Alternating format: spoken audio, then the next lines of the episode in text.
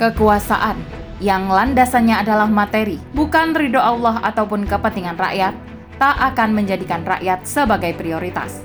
Sebab mereka menyalonkan diri dengan biaya sponsor yang akan tiba saatnya harus dikembalikan. Bukan dengan uang, namun kebijakan yang condong pada sang sponsor, yakni pengusaha. Selengkapnya, tetap di podcast Narasi Post Media. Narasi Post, cerdas dalam literasi media, bijak menangkap peristiwa kunci. Bersama saya Dewi Nasjak, inilah rubrik opini dengan judul Wacana Penundaan Pemilu, Kemana Muaranya? Oleh Diadwi Arisa. Negara demokrasi memiliki agenda wajib per lima tahunan. Pesta demokrasi atau yang biasa disebut sebagai pemilu, yakni pemilihan umum, sejatinya akan digelar pada tahun dua ribu dua puluh empat di Indonesia. Namun, muncul huru-hara gara-gara usulan Ketua Umum Partai Kebangkitan Bangsa atau P K B, Muhaimin Iskandar, yang melontarkan keinginan agar pemilu ditunda dua tahun lagi. Alasannya adalah negara ini masih berupaya mengembalikan perekonomian yang ambruk tergerus oleh dahsyatnya pandemi. Sedangkan pemilu sendiri tentu akan menghabiskan dana yang tak sedikit. Usulan ini mendapat sokongan dari dua ketua partai lainnya, yakni dari Ketua Partai Amanat Nasional dan Airlangga Hartanto, Ketua Partai Golongan Karya atau Golkar. Mereka bertiga mengklaim bahwa usulan tersebut telah mendapat dukungan dari mayoritas penduduk. Data ini diperoleh dari big data maupun aspirasi rakyat secara langsung. Sungguh, mereka melempar humor garing. Tidakkah mereka melihat sumpah serapah rakyat di media-media sosial? Lantas, rakyat manakah yang menjadi objek pengambilan suara? Bawono Kumoro, peneliti Indikator Politik Indonesia, mengatakan bahwa usul penundaan pemilu adalah hal yang kontraproduktif dengan keberlangsungan demokrasi konstitusional dan aspirasi publik itu sendiri. Dalam temuan survei Indikator Politik Indonesia, pada Desember tahun lalu ditemukan enam puluh tujuh koma dua persen responden memilih tetap melanjutkan pemilu meski dalam kondisi pandemi. Sedangkan dua puluh empat koma lima persen memilih menunda. Bahkan survei yang dikeluarkan oleh Karta Politika memiliki hasil yang lebih signifikan, menunjukkan aspirasi rakyat yang tidak setuju jika terdapat penundaan pemilu dua ribu dua puluh empat. Sebanyak tujuh belas koma tiga persen responden menyatakan setuju pemilu ditunda, sedangkan delapan puluh satu koma tujuh persen responden lainnya tidak menyetujui wacana penundaan pemilu dua ribu dua puluh empat. Survei ini dirilis pada dua puluh Desember dua ribu dua puluh satu yang lalu oleh nasional dot kompas dot com. Maka jelas, banyak keraguan yang muncul atas usulan penundaan pemilu dua ribu dua puluh empat. Apalagi, dalih yang mereka lontarkan adalah demi aspirasi rakyat. Banyak yang menilai bahwa wacana penundaan pemilu adalah akal-akalan orang yang berkepentingan dengan kekuasaan pemerintahan Jokowi. Sedangkan rakyat hanya dijadikan kambing hitam oleh ambisi mereka. Bawono pun menduga bahwa grand design usulan ini datang dari elit politik dan pengusaha yang diuntungkan selama ini dengan kekuasaan Jokowi.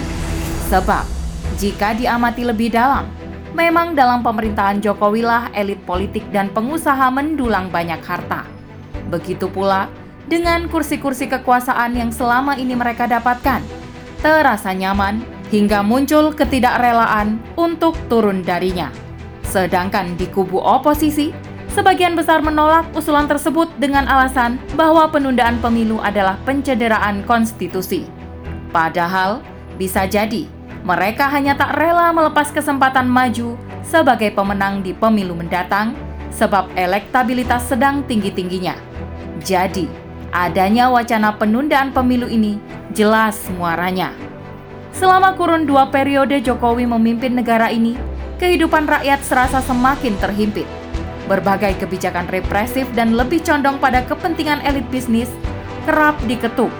Misal, Undang-Undang Ciptaker atau Omnibus Law yang dinilai lebih berpihak pada pengusaha daripada buruh.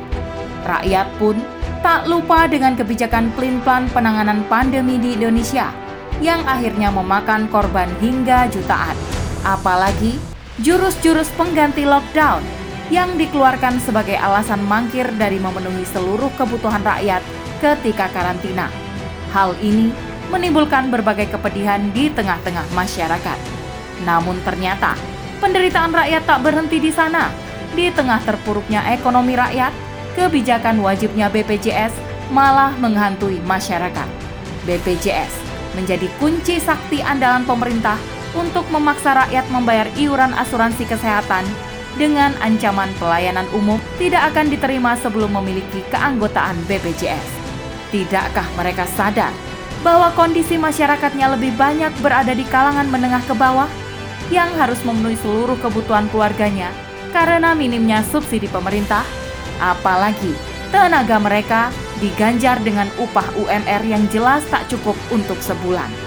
Bahkan banyak pula yang mendapat gaji di bawah U M R.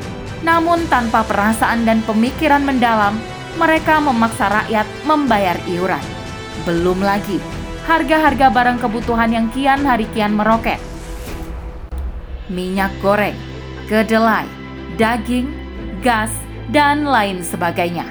Inilah wajah asli demokrasi yang jarang sekali melahirkan pemimpin yang tulus bekerja untuk rakyat.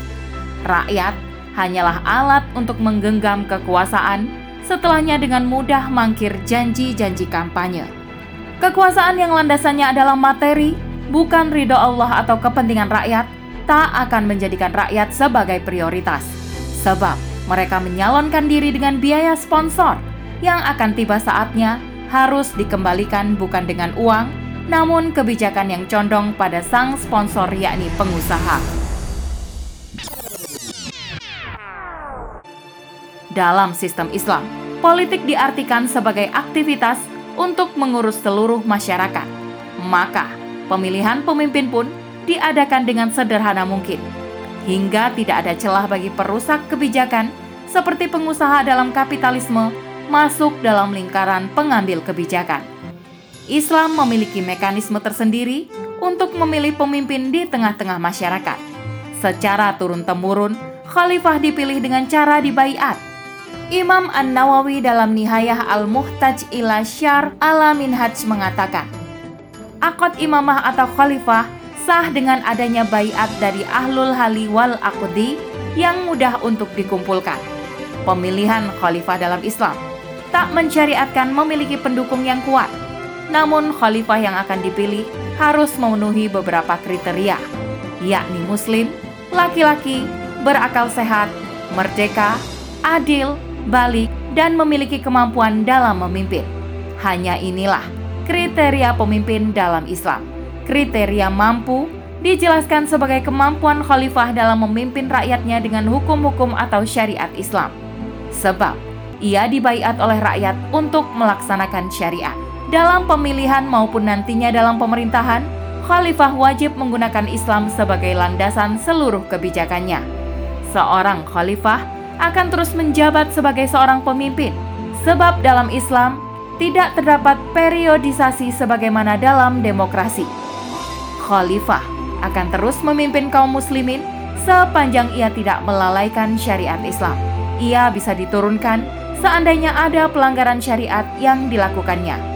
Dalam pembuatan hukum, tentu tidak ada andil manusia di dalamnya meskipun jabatannya adalah seorang khalifah. Pembuatan hukum mutlak adalah hak Allah Subhanahu wa Ta'ala. Khalifah hanya boleh berijtihad atau menggali hukum dari nas-nas yang telah ada, yakni Al-Quran dan Sunnah. Allah telah berfirman, menetapkan hukum itu hanyalah hak Allah. Quran Surah Al-An'am ayat lima puluh tujuh. Tugas khalifah sebagai periayah urusan rakyat tentu mewajibkannya untuk menyejahterakan rakyat, memenuhi segala kebutuhan rakyat dengan mudah dan murah. Dan hal ini bertolak belakang dengan pemimpin dalam kapitalisme demokrasi yang lebih memperkaya diri dan golongan dengan berbagai kebijakan, menyengsarakan rakyat dengan menaikkan pajak setinggi-tingginya, namun kosong pelayanannya. Wallahu a'lam bishawab. Demikian rubrik opini kali ini. Sampai bertemu kembali di rubrik opini selanjutnya. Saya Dewi Necek undur diri. Assalamualaikum warahmatullahi wabarakatuh.